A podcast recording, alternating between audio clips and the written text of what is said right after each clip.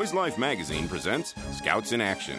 What you are about to hear is a recreation of a true story. My name is John Guyton, and I'm an Eagle Scout from Starkville, Mississippi. John and his good friend Beck were headed out at 8 o'clock one summer morning to cut some grass. Beck was driving the truck as they threaded their way through traffic. All of a sudden, Beck leaned over to the side and threw his arms up in the air and started shaking a little bit.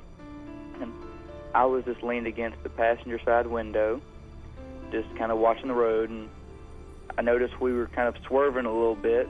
I looked over and I noticed something was wrong. I said his name, Beck. and no reply. And by this time, we were heading on into oncoming traffic. His eyes rolled back in his head and started drooling a little bit and his shakings were more sporadic and they were more violent. All of his limbs, all of his torso, his entire body was just shaking really violently, and I just had, I tried to keep him from hitting anything real hard. Had to keep him from hitting the steering wheel and stomping on the accelerator or anything. They were pretty violent shakes at that time, and and then afterwards, his eyes came back down, and he just closed his eyes and rolled over and went unconscious. I was scared because it was just me and him in the car, and it wasn't just his life at stake or mine. It was also the other people on the road, you know, going to work that day. I knew that I could do what needed to be done, so I just kind of went at it. It just kind of happened naturally. So I reached down with one hand, took his foot off the accelerator, and put it against the brake pedal to apply a little bit of pressure against it to slow us down a little bit.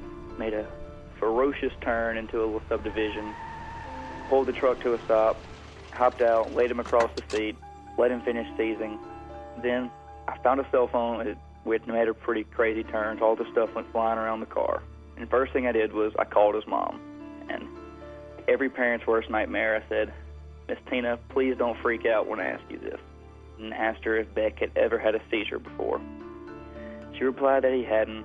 So I said, I'm going to take him to the hospital now. I checked his pulse, I checked his breathing, and everything was fine. He was breathing slowly and had a pulse, and I drove the truck to the hospital. Beck recovered fully from his seizure, and after taking medication briefly to prevent a recurrence, he's now back to full speed. You really never know when it's going to happen. My case, an example of it, I was, you know, going to cut grass, and then all of a sudden, someone who had never had a seizure, never had anything wrong with them before in their life. So you have to be well prepared in every situation.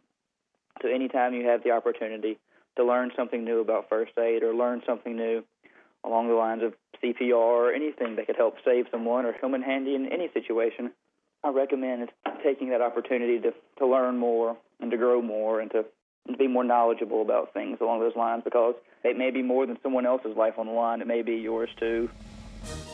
If you know of an act of heroism that should be recognized, contact your local BSA Council office for a life saving or meritorious award application. Thanks for listening to this Boys Life recreation of Scouts in Action. This is Paula Murphy, features editor of Boys Life, reminding you to check boyslife.org every day for more great stuff.